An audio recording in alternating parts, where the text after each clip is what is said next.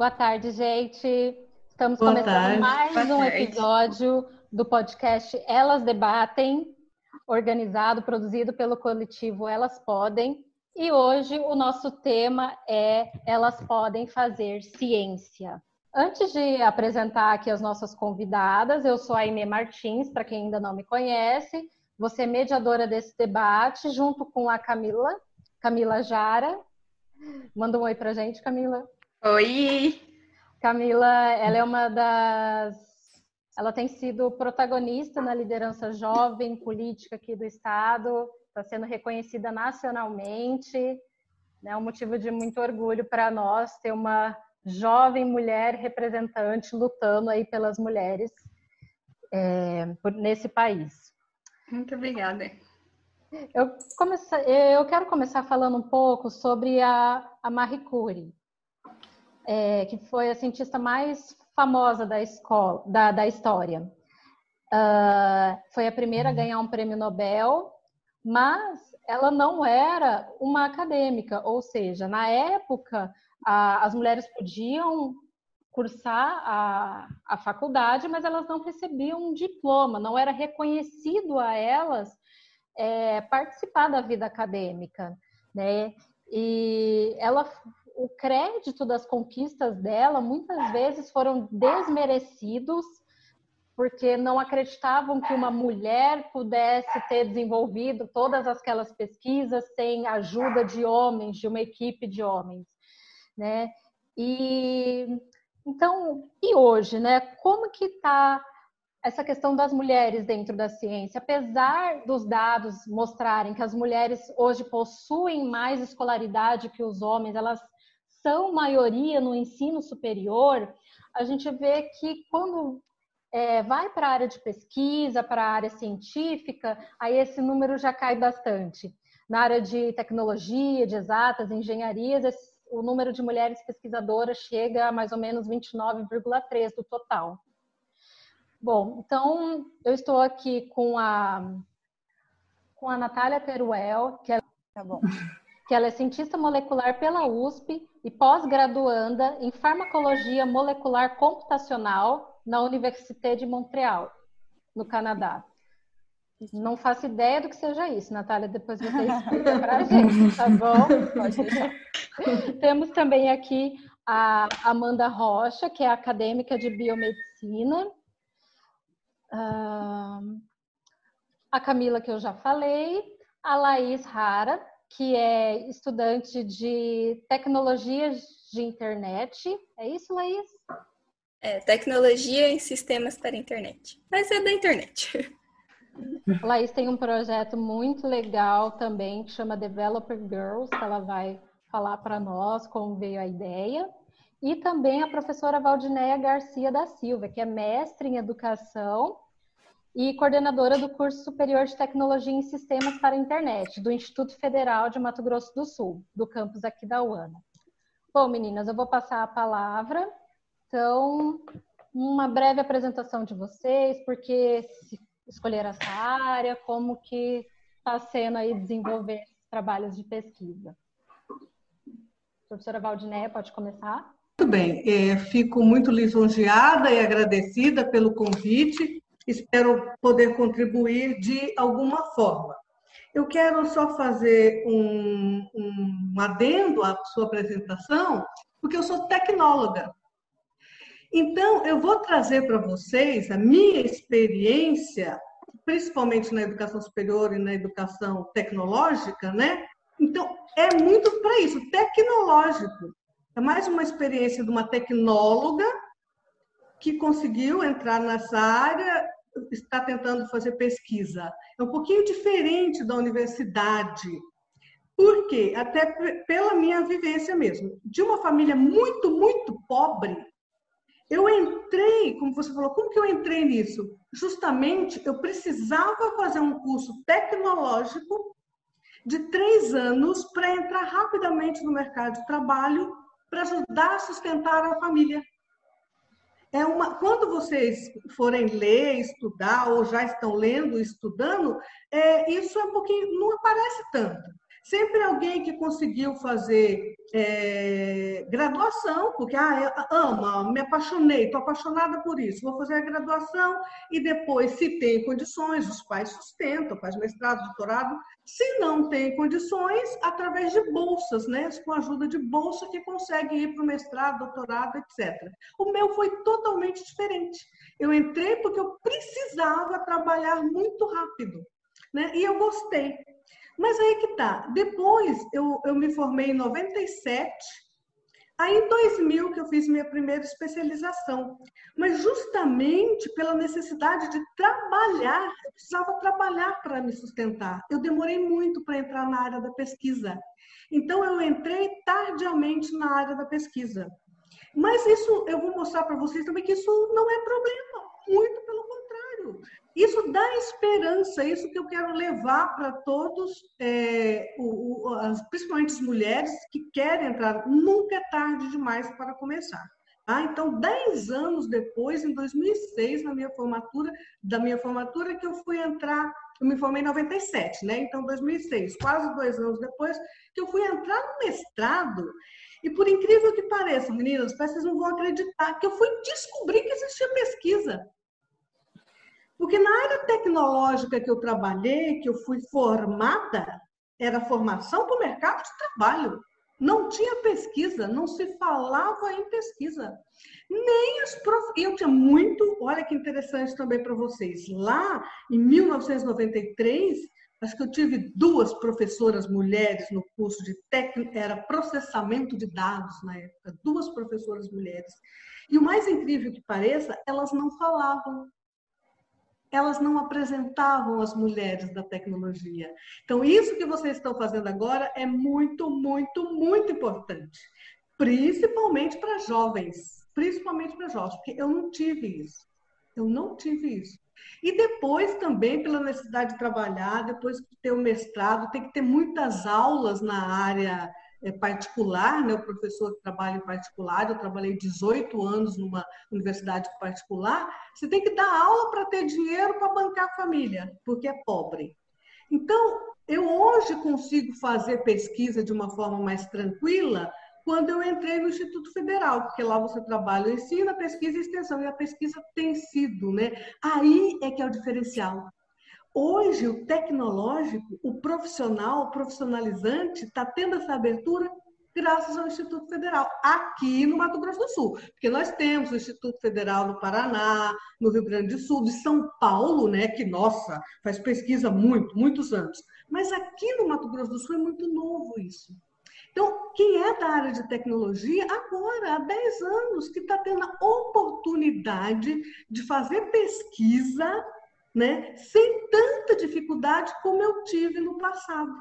Né? Então, é, eu estou contando essa história, mostrando, como você falou, mostro né, a sua história, mas ao mesmo tempo já dando exemplo do quanto é realmente difícil para a mulher. É muito difícil, foi muito difícil, principalmente na minha época. Mas isso tem melhorado sim, avançou. Então, hoje eu trago a contribuição dos institutos federais, principalmente aqui no Mato Grosso do Sul, que agora eu tenho certeza que se a gente fizer uma pesquisa com as alunas do Instituto Federal, da mesma forma que eu, há 10 anos atrás, que fui descobrir o que é pesquisa, elas só estão conseguindo descobrir que é pesquisa muito novinhas ainda, graças ao Instituto Federal. Porque dependendo da escola pública, infelizmente, pela estrutura da escola pública, o coitado do professor não tem nem tempo de falar em pesquisa muito. Ciência, então, só nas feiras de ciência. Nas particulares, como todos nós sabemos, porque eu sou da área de educação, sou uma pesquisadora em educação, é formação para passar em vestibular ou no Enem. Não tem essa formação para pesquisa. Então, hoje, é muito grande a contribuição do Instituto Federal, é muito grande a contribuição de projetos iguais aos de vocês, e esse podcast vocês tem que trabalhar de uma forma que ele chegue principalmente nesses locais, na escola pública, na menina lá do ensino médio, de oitava, nona série, ensino médio, que não sabe. Olha, eu tenho certeza no que eu estou falando. Elas não fazem ideia, não, os alunos, independente de sexo, não fazem ideia do que é pesquisa. Se for menina ainda, muito menos. Então, essa é a minha trajetória Depois, há pouco tempo que eu consegui passar num concurso no Instituto Federal, que estou tendo essa oportunidade. Mas espero que a minha experiência de vida, justamente de luta dentro da pesquisa, de luta para conseguir chegar onde eu cheguei, possa contribuir de alguma forma. É, Natália? Certo. É, então, pessoas, é, algumas de vocês eu conheço, a Camila foi minha colega de escola, a Laís já foi minha aluna de feira, que eu também trabalho com educação científica já faz, acho que quase cinco anos, é, mas é um prazer conhecer todas vocês. Uh, bom, eu sou, sou mato-grossense, é, nasci em Campo Grande, fui criada em Campo Grande, mas saí daqui meio cedo porque eu queria muito ser engenheira da aeronáutica. Aí, né, já, já, as complicações a respeito de ser mulher já começam por aí. E eu acho que, por mais que eu seja cientista, todas as é, antes disso eu sou mulher e todas as minhas, os meus caminhos dentro da ciência meio que foram determinados por isso. É, a ideia de ir para aeronáutica caiu por conta de machismo institucional já dentro de cursinho preparatório, esse tipo de coisa. Aí eu acabei achando que, ah, bom, talvez uma engenharia civil seja mais tranquila nesse aspecto. Entrei na engenharia mecânica da Escola Politécnica da USP, não melhorou nada nesse aspecto. É, a cultura da instituição continuava sendo bastante opressora em vários aspectos. E, e é muito interessante que, assim, olhando agora de longe, com mais alguma formação no feminismo, eu consigo entender comportamentos que eu tinha que eram comportamentos de baixa autoestima e de baixa perspectiva, comportamentos ruins a respeito do meu próprio corpo, que na verdade eram muito associados aos ambientes em que eu estava. Então, eu resolvi sair da engenharia e fui para um outro programa dentro da Universidade de São Paulo, que é o curso de Ciências Moleculares. E daí lá a gente tem uma formação interdisciplinar em biologia, computação, física, matemática e química. E daí a gente precisa criar um projeto de pesquisa já a partir do meio do curso. E eu entrei lá querendo ainda trabalhar com alguma coisa da engenharia, porque eu sempre gostei muito de graxa e de física, basicamente.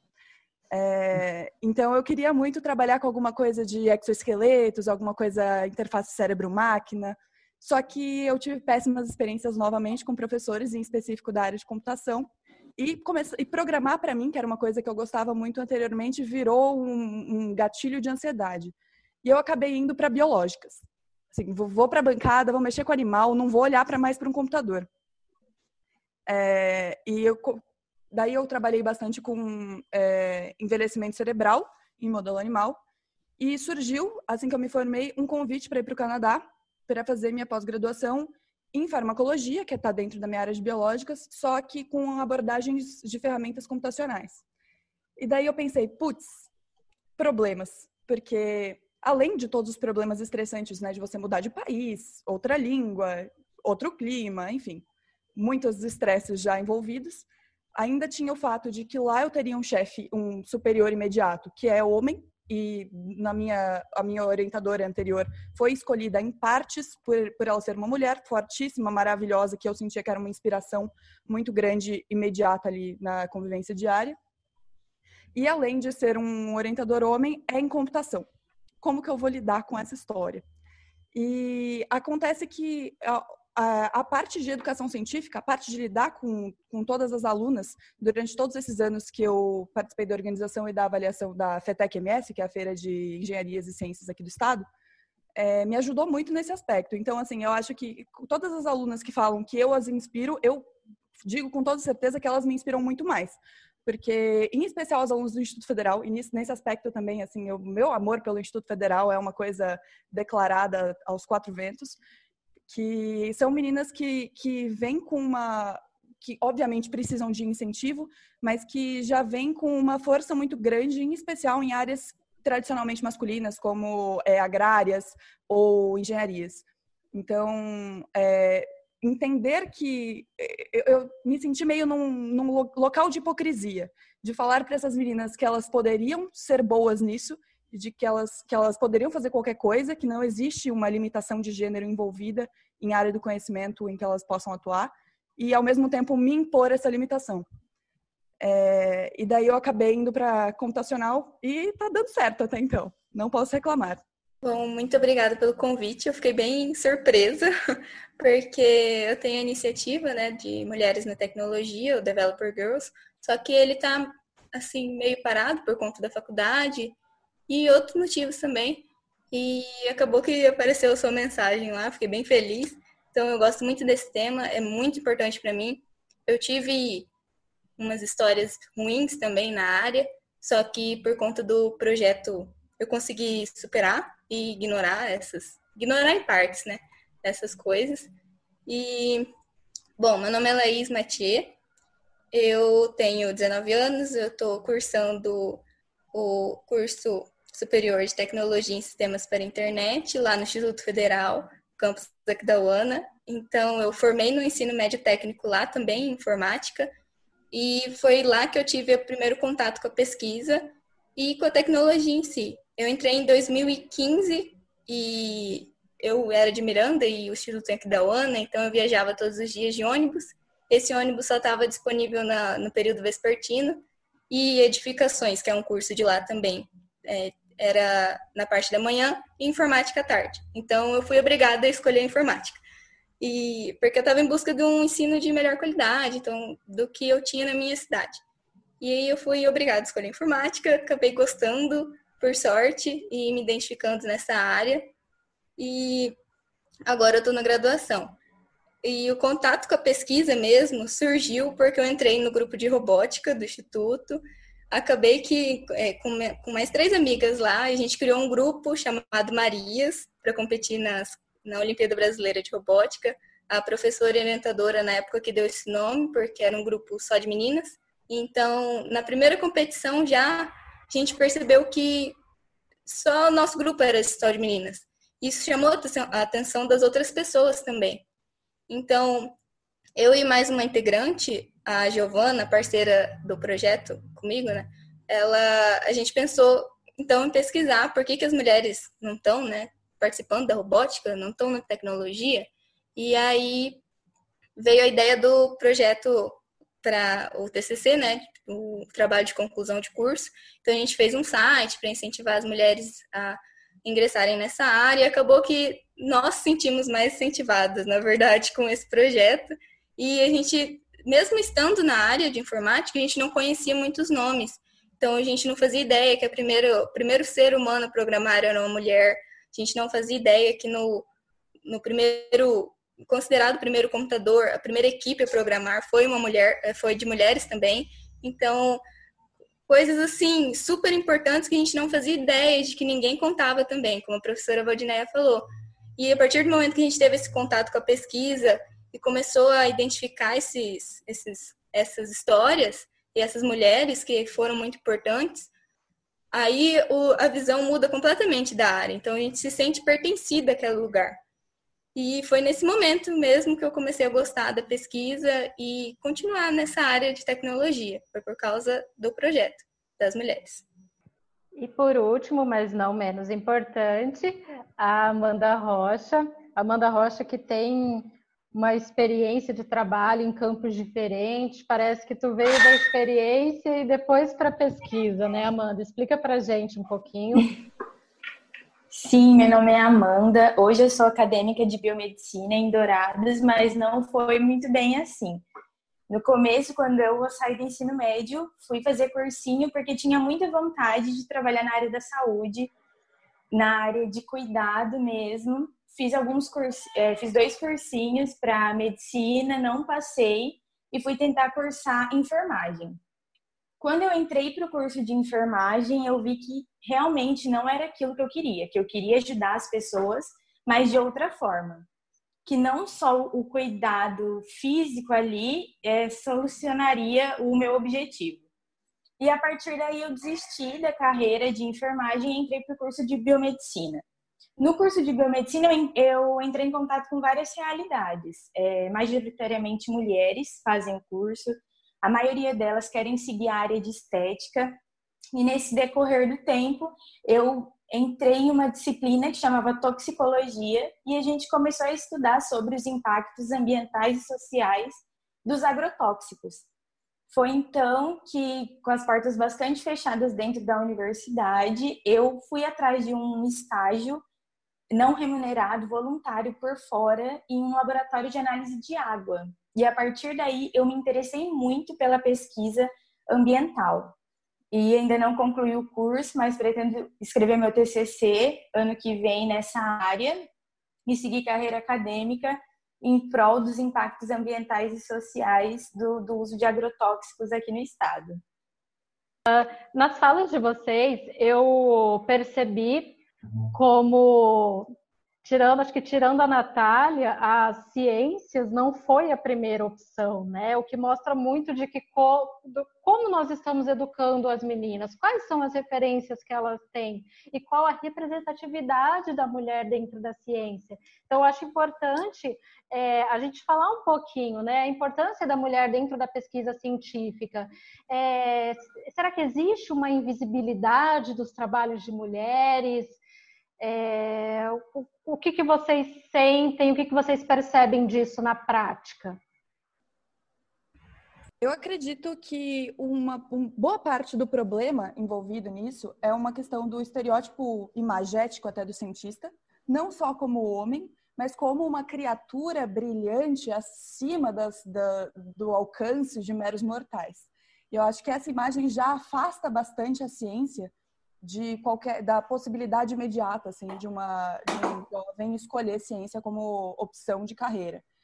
E daí, somado a isso, existem várias pesquisas a respeito da autoestima feminina e como para a questão da inteligência, da inteligência acadêmica em específico, ela é minada por volta dos 6, 7 anos de idade. Tem uma pesquisa muito legal conduzida nos Estados Unidos com 400 crianças entre 5 e 7 anos, e eles viram que para crianças de 5 anos, se eles contavam a história de uma pessoa muito, muito inteligente e perguntavam para as crianças se era homem ou se era mulher, as meninas falavam que era mulher, que era mulher e os meninos falavam que era homem. E dali um ano, um ano e meio, quando as crianças tinham seis, sete anos, eles falaram isso de novo e todo mundo respondeu que era homem. E daí tem umas outras partes desse artigo em que eles colocam no cantinho as brincadeiras que são para as pessoas inteligentes e no outro cantinho as brincadeiras que são para as pessoas agregadoras e as meninas vão para o cantinho das agregadoras os meninos vão para o cantinho das inteligentes. Então, assim, o que acontece nessa idade é a escola, né? A socialização da criança. E então, eu acho que é, é, desde muito cedo, isso é triste, né? De, é interessante, porém triste, desde muito cedo, essa autoestima acadêmica da mulher é muito minada. E daí, somado ao estereótipo do cientista como sendo essa criatura superior em questões de inteligência, é, as mulheres acabam cortando essa possibilidade. É, Natália, é. só te interromper um pouquinho, mas eu acho, eu, eu fiquei pensando depois, quando a gente vai ler um artigo e ver alguma citação que tem lá o sobrenome, primeiro a ideia que a gente tem aqui é um homem. Né? Eu não sei se com vocês é a mesma coisa, mas eu já me peguei muito assim, e depois ir lá buscar na, as referências bibliográficas e ver, caramba, esse é o trabalho de uma mulher para você ver como que isso está tão construído assim de uma forma gendrada que a gente pensa que a ciência, na ciência, no campo da ciência, como hegemônico dos homens, né? Inclusive é o artigo que a gente usa, né? A gente pega o sobrenome e fala o Gonzalez, a gente nem, nem passa pela cabeça assim, pode ser A. É, tem um fator também que é cultural mesmo, desde criança. Então, você dá a boneca e a casinha para a menina. Então você estimula o lado maternal e doméstico. Para o menino não, você dá a pecinha de Lego, o, robozinho e então você está estimulando a lógica já para o menino. Então para os homens é muito mais fácil ingressar nessas áreas de exato, porque já tem incentivo desde criança. As mulheres não. Então na minha pesquisa tem uma pergunta, a gente fez um questionário, né? E disponibilizou para as mulheres na tecnologia, para alunas e e já mulheres que estão no mercado de trabalho. Tem uma pergunta que diz que por que, que ela escolheu a área? E geralmente é, ou tem alguém da família que já trabalha com alguma coisa e incentivou essa, essa menina a entrar, ou caiu de paraquedas, igual no meu caso. Então, é, ela não, a mulher não tem um incentivo desde criança para essas áreas, é sempre para o lado maternal e doméstico. Então, estimulando o lado amoroso, é, assim. Isso também a gente vê muito na área da saúde, né? Vê que geralmente as pessoas que cursam a área da saúde são mulheres e pela questão de mulher ser associado ao cuidado, uhum. ao zelo, é, acontece bastante mesmo. É, isso ficou claro agora, Amanda, na, nessa pandemia de Covid. A gente vê Sim. quem que está na linha de frente, né? A maioria, 70% são mulheres, né? Das enfermeiras, das técnicas, nessas profissões de cuidados, cuidadoras de idosos.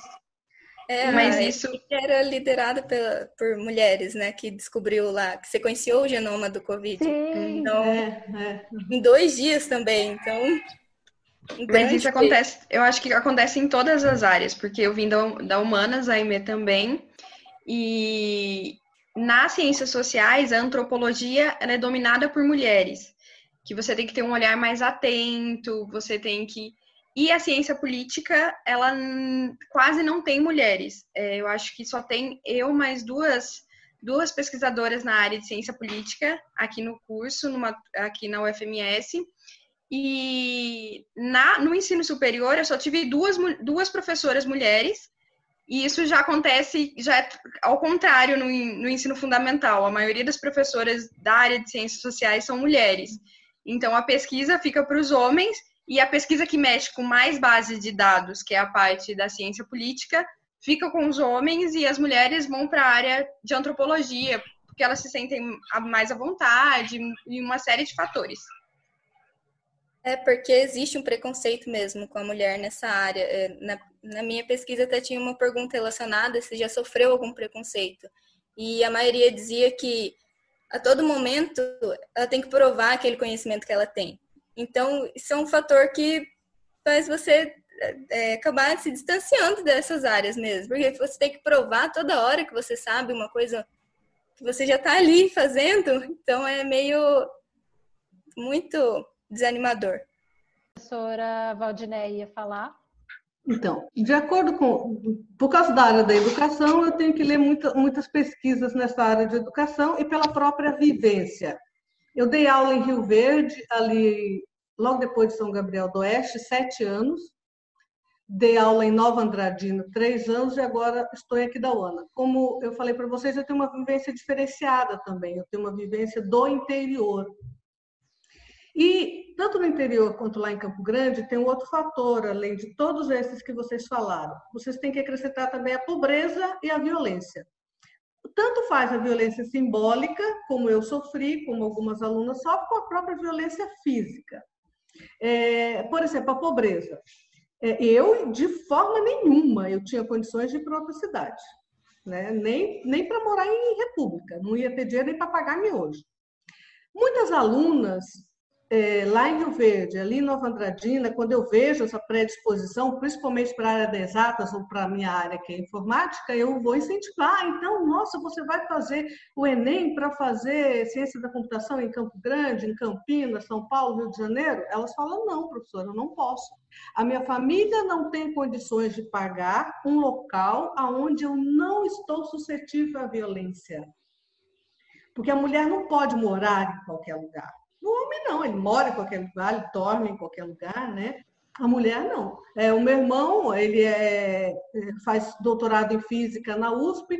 Quando ele foi para lá, por causa da também extrema pobreza, ele foi sem garantir a bolsa ainda. Ele morava num quarto com mais seis homens. Ele dormia. Era um quarto lá no alojamento da USP que tinha sete camas. Né? E, e é mais difícil para a mulher ir para esses locais.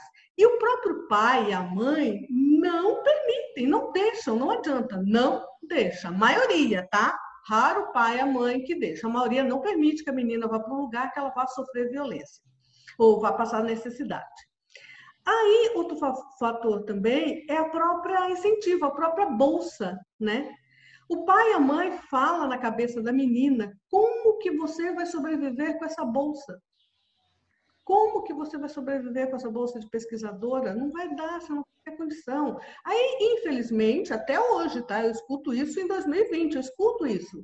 Então, é melhor você se casar com um homem que te sustente e que te proteja, né? Então, hoje, principalmente no interior, no interior. Que o pai, a mãe não sabe nem o que é mestrado, nem o que é pesquisa, não sabe, não sonha. Até o meu irmão, que é do sexo masculino, o Cleito, quando ele fez física, todo mundo lá em casa falou para ele, principalmente na época que eu mesmo nem fazia, nem sonhava que era ciência, pesquisa. Cleiton, Para que você vai fazer física? Física não dá dinheiro, né? Então, pesquisa, pesquisa. Coitado, ele está passando necessidade. Teve agora, uns dois anos atrás, comprar casaco de frio e mandar para ele lá em São Paulo. Imagine a mulher, né? E a violência simbólica, né? Da violência é, que sempre deprecia a mulher, né? Eu sofri essa violência simbólica do marido, de que eu não tinha capacidade, que não era para ex-marido agora, né? Que eu não tinha capacidade, como a colega falou. Você não sofre essa falta de capacidade só dos colegas. Eu acho que o mais forte é da própria família, né, e julgar que você não tem inteligência, não tem capacidade para ir para a área de exatas ou para ir cair no mundo, correr atrás de ser pesquisadora. Então, no Brasil, as, principalmente as meninas sofrem ainda esses dois tipos de violência: a violência da pobreza, que não vai ter condição, não adianta, nem sonho. Né? Então, elas são obrigadas a fazer o curso que tem lá no interior, o curso que tiver. Tem uma, uma ex-aluna agora maravilhosa, muito inteligente, a Amanda, que os pais não tinham condição, ela vai fazer história. É o que ela vai fazer. É que ela falou, professora, eu vou fazer história, me tornar professora, com esse dinheiro eu poder ir para fora e, quem sabe, se ela não desanimar, se ela não vir a casar, que era bastante namoradeira também, é, de repente até desiste, né? Mas infelizmente tem esse problema no Brasil. O curso dos papéis de gênero são realmente mais fortes no interior. Mais, mais forte. E outra coisa também, muitas vezes, como eu falei, pode até ter um pai e uma mãe é, com uma cabecinha um pouco mais aberta, mas o medo da filha sofrer uma se ele não tem condição financeira de pagar um lugar que a filha vai estar protegida, o medo da filha sofrer a violência, ele prefere convencê-la a ficar no, na cidade do interior, ficar mais protegida. Né? E entra a imensa importância que, por exemplo, o Instituto Federal cumpre, que é de descentralizar a educação de qualidade e os polos onde se desenvolve pesquisa, né? Se a uhum. gente, o certo não é tirar a pessoa boa do interior e levá-la para é. São Paulo. O certo uhum. é fazer com que ela tenha estrutura de desenvolver ciência lá, não só por todas essas questões de acessibilidade do aluno, mas também para tratar os problemas locais, né? Não, não, existe problema só problema universal. Não vamos levar todo mundo para São Paulo para cuidar de, de uhum. energia limpa e Alzheimer. Existe problema da fronteira. Não vamos tirar o, o aluno bom da fronteira, que poderia resolver os problemas da fronteira, para levar para lá, ou das comunidades ribeirinhas, ou dos assentamentos agrícolas. É, falando um pouquinho sobre as bolsas de pesquisa, Camila, se você quiser comentar, é, desde 2015 tem tido um corte significativo de investimentos nas universidades. Cortes que pegam não somente as bolsas, que são, vamos lá, que é um valor pou, é, irrisório perto de uma despesa numa cidade grande, como bem pontuou a professora, como também investimento em insumos, manutenção de laboratórios, né? É, essas coisas a pesquisa a gente vê que realmente não é prioridade no orçamento brasileiro, a educação não tem sido prioridade no orçamento brasileiro, né? a PEC dos gastos, do teto de gastos, justamente limita também que haja mais investimentos, ampliação da oferta de uma educação de qualidade. Então, enfim, seus comentários, você que é nossa comentarista política oficial.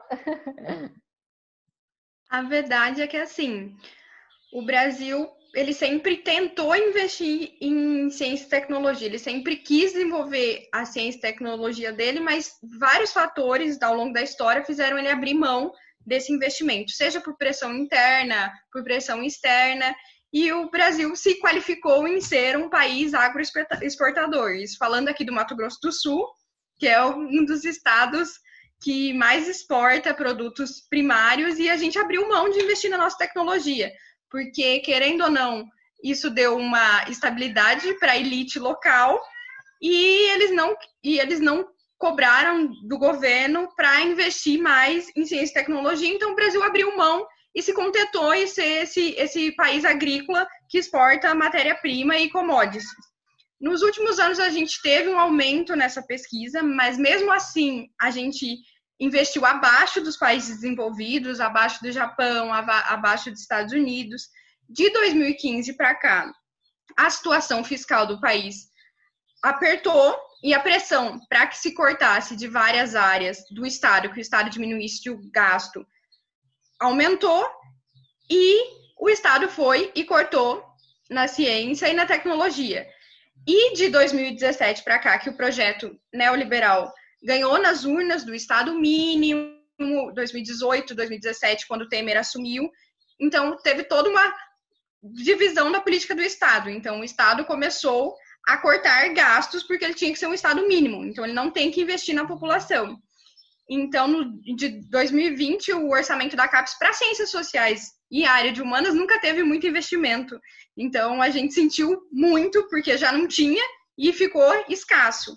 É, a CNPq recebia 4,2 bilhões de investimentos e atualmente ela perdeu 2 bilhões, então mais um, mais um pouco de 2 bilhões. O programa Ciências Sem Fronteiras foi extinto, que ele pegava as mentes daqui do país, fazia com ela, que ele tivesse contato fora. A Natália está tendo essa oportunidade de fazer mesmo fora desse programa, mas teve muita gente que eu conheci, muitos professores meus, que só tiveram condições de fazer um mestrado e um doutorado fora por conta desse programa, que agora não existe mais, ele foi extinto. Então, o que a gente está vendo do cenário do governo federal é que a gente está voltando a se acomodar, acomodar nesse, nesse, nesse local de exportador de commodities e está tudo bem. Só que em momentos de crise ou em momentos de necessidade, como a gente está vivendo agora, isso torna um problema, porque a gente teve que importar teste do coronavírus da China para cá e a nossa relação com a China não estava muito boa. E aí a gente perdeu um tempo nessa exportação, nessa negociação. E os países que conseguiram, então, conseguindo reagir melhor a essa pandemia, são os países que investem em ciência. A Alemanha está saindo bem, está conseguindo testar a população. Então, a gente vê que se o Brasil realmente quiser se desenvolver como Estado, como país, como nação, o desenvolvimento da tecnologia é fundamental para a gente não continuar sendo um país agrário apenas somente. É, no Mato Grosso do Sul, teve um outro impeditivo quando se trata da área de computação, é que foi muito tardia também a vinda. Eu lembro que em 1993, quando eu terminei, 97, quando eu terminei, não existia mestrado em ciência da computação aqui. Então, o mestrados também quando para vir, mestrado em medicina, na área de medicina. É novíssimo aqui no Mato Grosso do Sul. Se vocês fizerem pesquisa, até pouco tempo, o único mestrado que tinha era saúde pública, não tinha outro mestrado. Então, aqui também essa parte de mestrados em muitas áreas demorou muito para vir para o Mato Grosso do Sul. Então, é por isso dessa parte também. Quem conseguia fazer mestrado quem conseguir ir para fora, os filhos desses fazendeiros, né? Então, tem, além de nós sermos muito fortes na área de agrárias, como ela falou, nós ganhamos dinheiro com isso, então deixou de investir nas outras áreas. Mas o problema também é que a vinda para cá da, dos mestrados, principalmente na área de exatas, demorou muito. Talvez por isso, pelo, não era interesse, né? Não era interesse dos coronéis daqui, né? Até pouco tempo os coronéis eram que mandavam, não era interesse deles, mandavam os filhinhos dele para estudar fora. Para que quer trazer mestrado, trazer mestrado para os peões que moravam aqui, né? Então tem esse problema também aqui no Mato Grosso do Sul. Essa, é, usando o meu exemplo, dado Usando o meu exemplo, dado que a Camila mencionou, eu só consegui ir para fora porque se fosse depender de bolsa nacional, nada, necas. Nada. Eu fui para fora com uma, meu salário e minha bolsa e toda a minha educação e minha passagem, tudo foi pago pelo Canadá. Uhum. É, então, assim, e, e, um dos motivos pelo qual eu fui, como não era minha intenção original, minha intenção original era desenvolver pesquisa no país, porque é, é na minha concepção, dado que minha educação foi pública, eu não gastei um centavo com minha graduação, é, eu tenho uma dívida a pagar com o contribuinte. Eu queria pagar essa dívida trabalhando e evoluindo a sociedade aqui. Mas, de fato, não existia condição de trabalho é, sem reagentes, sem é, importação de animais, sem dinheiro nem para. A pesquisa já está feita, a gente precisa pagar para publicar. Não tem dinheiro para pagar para publicar. Então, assim, eu fui, fui embora meio a contragosto até, por conta desses cortes todos que aconteceram isso acaba elitizando também, né? Não só a pesquisa, como a educação. É, ah, também sim. sou de uma cidade, vim de Nova Andradina, cidade de interior, tenho bastante sorte é, da forma em que eu fui criada, também com a forma que a minha construção educacional de não, você tem que estudar, É, você tem que seguir carreira acadêmica, seja como for, seja na área que você quiser, mas elitiza, porque eu tenho muitas amigas que estudaram na mesma sala que eu e amigos também que tinham dons para outras áreas e acabaram fazendo só o que a cidade suportava. Exatamente pelo que a professora falou, por não ter condição de ir para fora e também pelo governo não investir em cursos no interior, né? São pouquíssimos cursos por questão estrutural mesmo. É estrutural. É, e falta a falta de emprego. É, para você ter uma ideia, o curso de processamento de dados ou de análise de sistemas lá em Rio Verde fechou, porque não adiantava nada o aluno fazer o curso, não tinha empresa para ele trabalhar ali, né? não tem investimento nem dentro do próprio Mato Grosso do Sul. Né? Então, para que, que ele vai fazer alguma coisa que depois ele não vai conseguir emprego? Outra, outra característica também, se vocês fizerem pesquisa, vocês vão constatar, é, pela própria cultura, o jovem do interior ele se casa muito cedo. E mesmo que ele faça faculdade, para ele ir embora depois, ele tem que levar a mulher e muitas vezes o filho. Né? Então, ele tem que arrumar um bom emprego. E na área de informática e de ciência da computação, por nós não temos conselho, como a nossa profissão não é regulamentada, a gente aceita o salário que pagarem, né? infelizmente. Então, muitas vezes, é, por exemplo, fecha muitas vezes cursos de ciências ou de exatas em cidades do interior, e principalmente no Mato Grosso do Sul, porque depois ele não vai arrumar emprego. Então, o que, que adianta ele fazer aquele curso? Né? O meu irmão mesmo, a gente fala, o meu irmão não vai voltar de São Paulo, vai voltar porque ele quer ser pesquisador.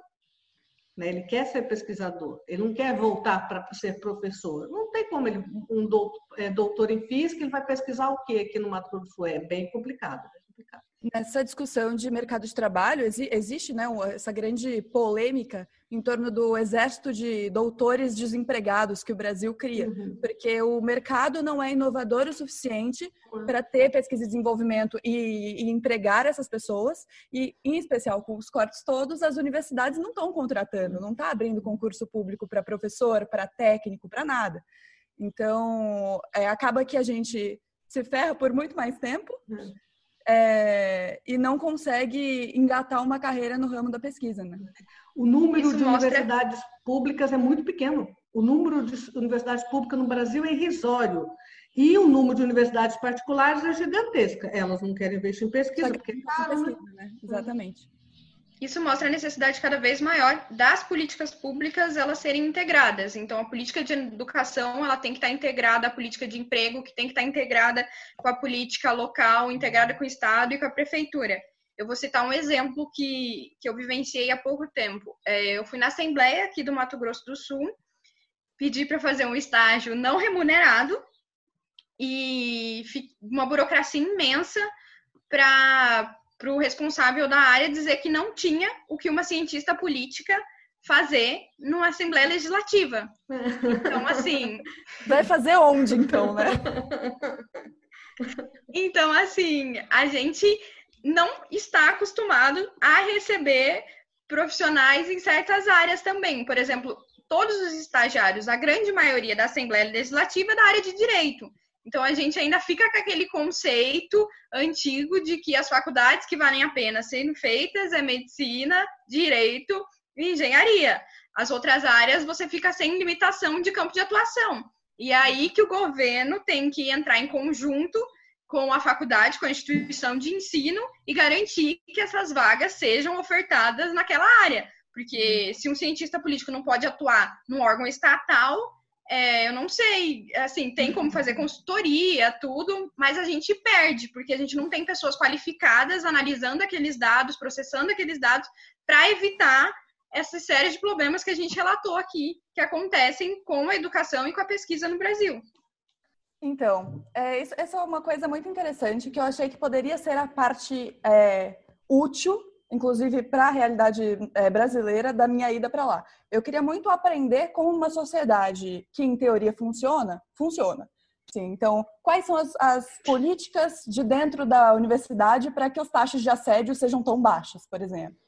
É, porque e, e várias coisas em questão de sociedade me deixaram muito positivamente surpresa. Por exemplo, se a gente comparar a paternidade, o conceito de paternidade do Brasil com o de lá, é, não é comparável, essa é a realidade. Porque todo pai lá é o que a gente considera um ótimo pai.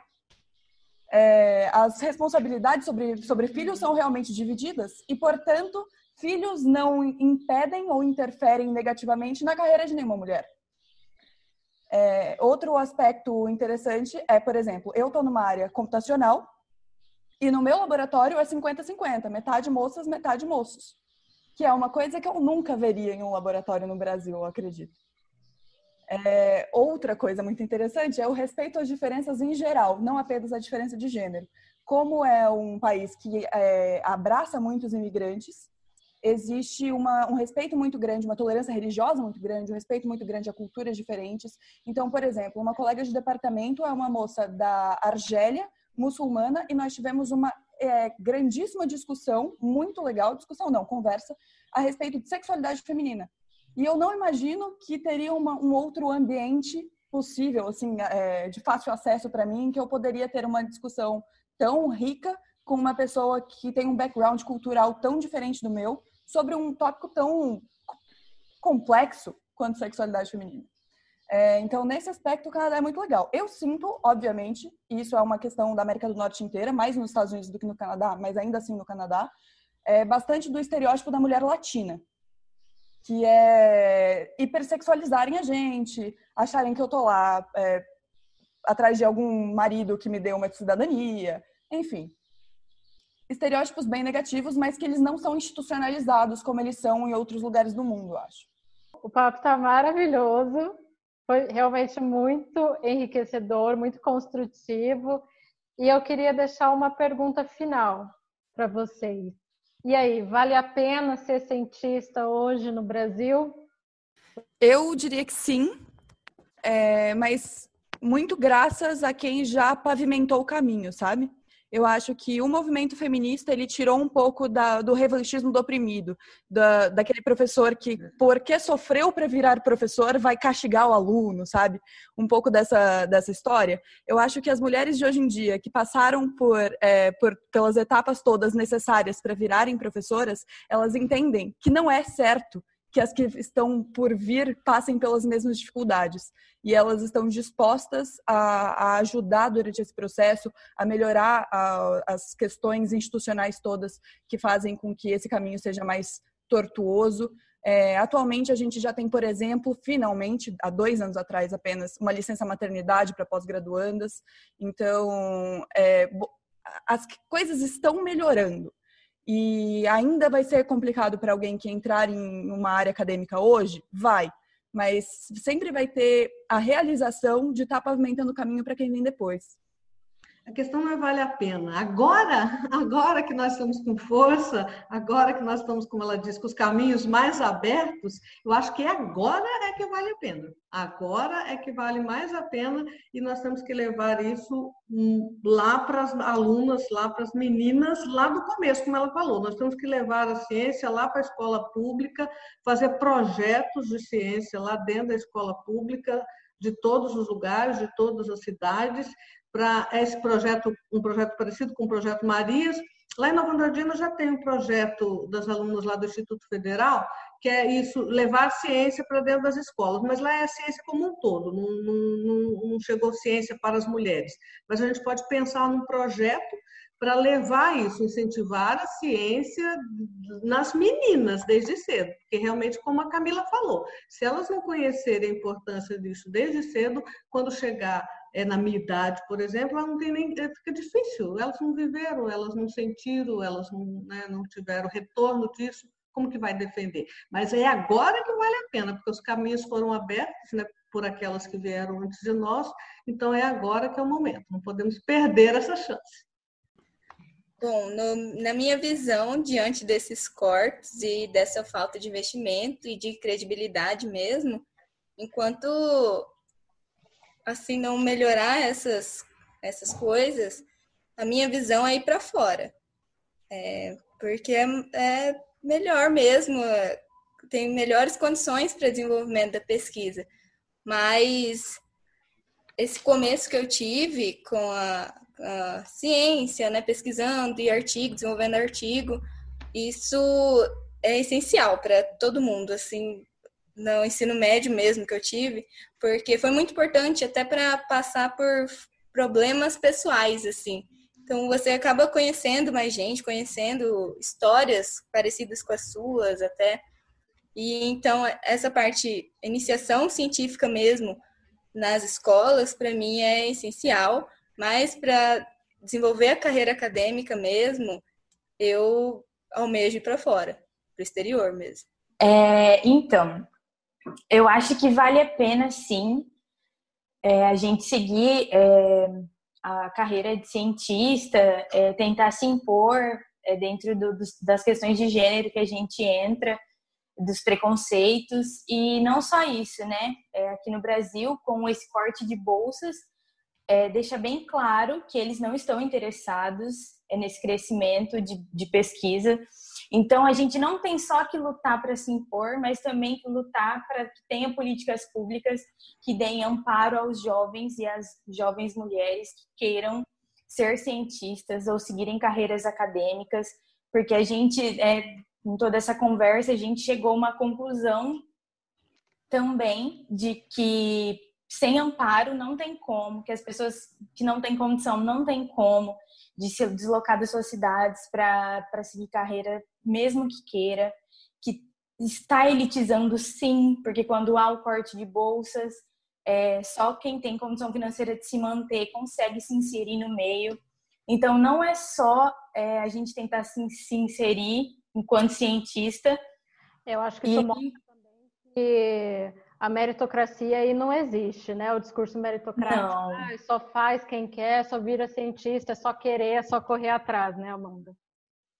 Sim, isso fica muito, muito claro porque a gente vê que as pessoas, é, as, as, grandes pessoas que querem fazer ciência no, no, no Brasil, procuram outros estados, vão para outros lugares, vão para fora do país, atrás de reconhecimento, de tecnologia, de novas, nova, novos novas inspirações assim para o mercado de trabalho, porque aqui além de não ter o reconhecimento, de não ser valorizado, não tem um incentivo. E sem incentivo e amparo financeiro, não tem como, não adianta. É, é muito utópico achar que todo mundo sai do mesmo lugar, tem as mesmas oportunidades e as mesmas condições de seguir a mesma carreira.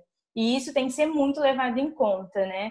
As políticas públicas nesse sentido são extremamente importantes para que as nossas mentes fiquem aqui e contribuam com o avanço tecnológico, seja em qual área for, dentro do nosso próprio país, para que a gente alcance essa independência, como poderia ter acontecido agora no coronavírus. A gente não ficar dependente de EPIs, a gente não ficar dependente de testes ou de esperar que outras tecnologias é, desenvolvam vacinas para que a gente compre, mas sim apoiar os cientistas locais a desenvolverem essas questões. Isso é super importante. Até porque a gente vê que as universidades que estão produzindo os equipamentos de segurança e distribuindo, né? Então, álcool em gel, as máscaras, isso está vindo das universidades. Então tem que é, ter. É, isso mostra que nós temos potencial. Não, tem, tem muito potencial. Força de vontade. Pessoas qualificadas nós temos, mas é o Sim. incentivo mesmo que pesa. A gente não tem o incentivo e nem o amparo. E também pensando no lado da mulher, muitas vezes a mulher também tem a dupla jornada. Ela não pode só se dedicar na sua carreira, mas ela também tem que cuidar, é, quando mais velhos, dos pais, quanto mais jovens, de se for casar, se for ter filhos.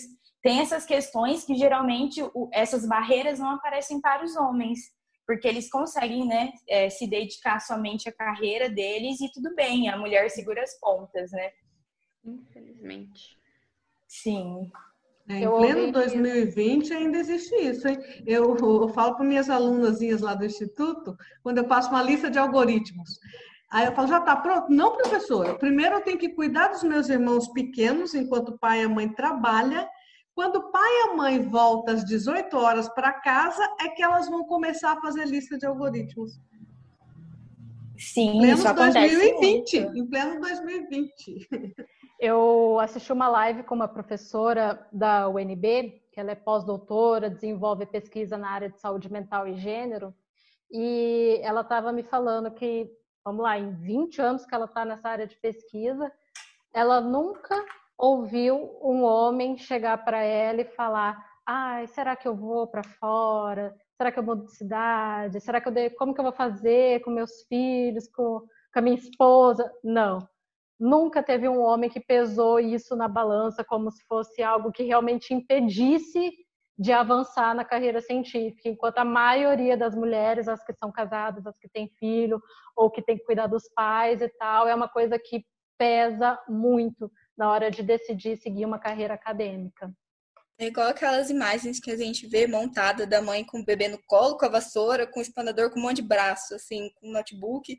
Então, a gente tenta abraçar tudo, sendo que, na verdade, a gente é voltada, né? Ensinada a abraçar tudo assim, porque é a nossa obrigação, e acaba esquecendo um pouco da gente mesmo, da nossa carreira, e investindo só na, na parte da casa, ou do marido, ou do, dos é, filhos. É que a mulher ela é criada de uma forma a ser heterocentrada, né? É. para o outro, enquanto o homem é egocentrado.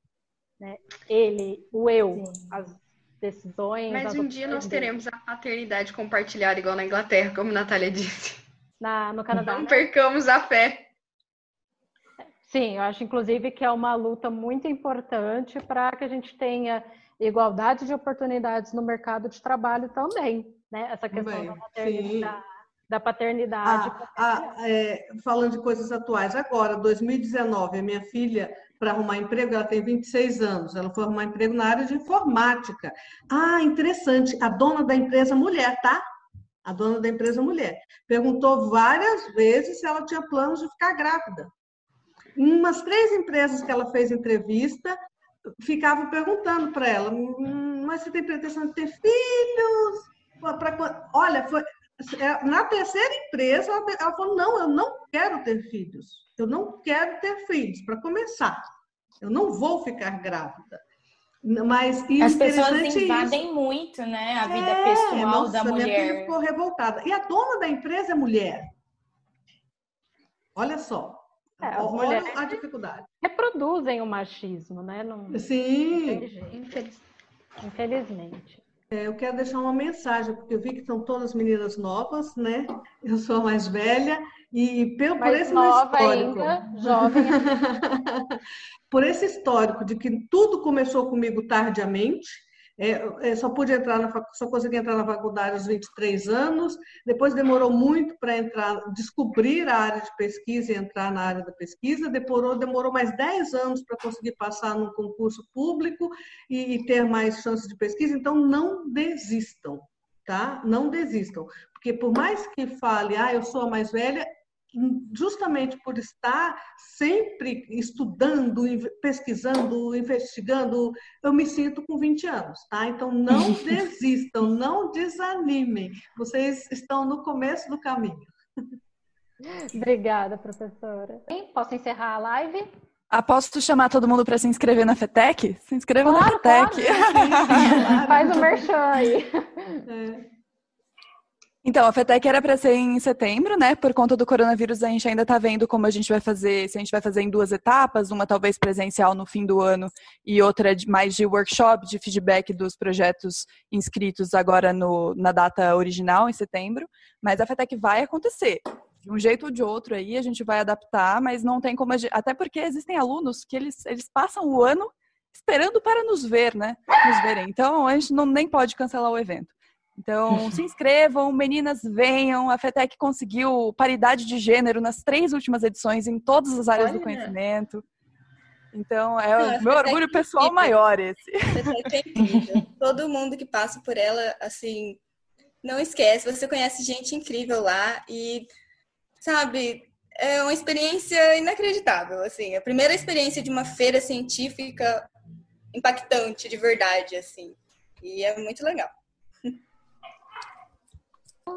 Então é isso, gente. Muito obrigada pela tarde, por vocês terem cedido um pouquinho do seu tempo para a gente debater e com esse debate a gente possa é, construir ideias para ajudar as mulheres, para motivar essas meninas a serem o que elas quiserem, a fazer ciência, a fazer pesquisa no, no Brasil, fora do Brasil. Então, agradeço demais a contribuição, o debate Aprendi muito com vocês essa tarde também. E é isso, a gente se vê numa outra oportunidade. Quero muito ver a FETEC também. Espero que saia, Natália. Muito obrigada, gente. E se a gente levar o projeto para as escolas, a gente vai convidar vocês para irem e servirem de inspiração para outras novas jovens cientistas.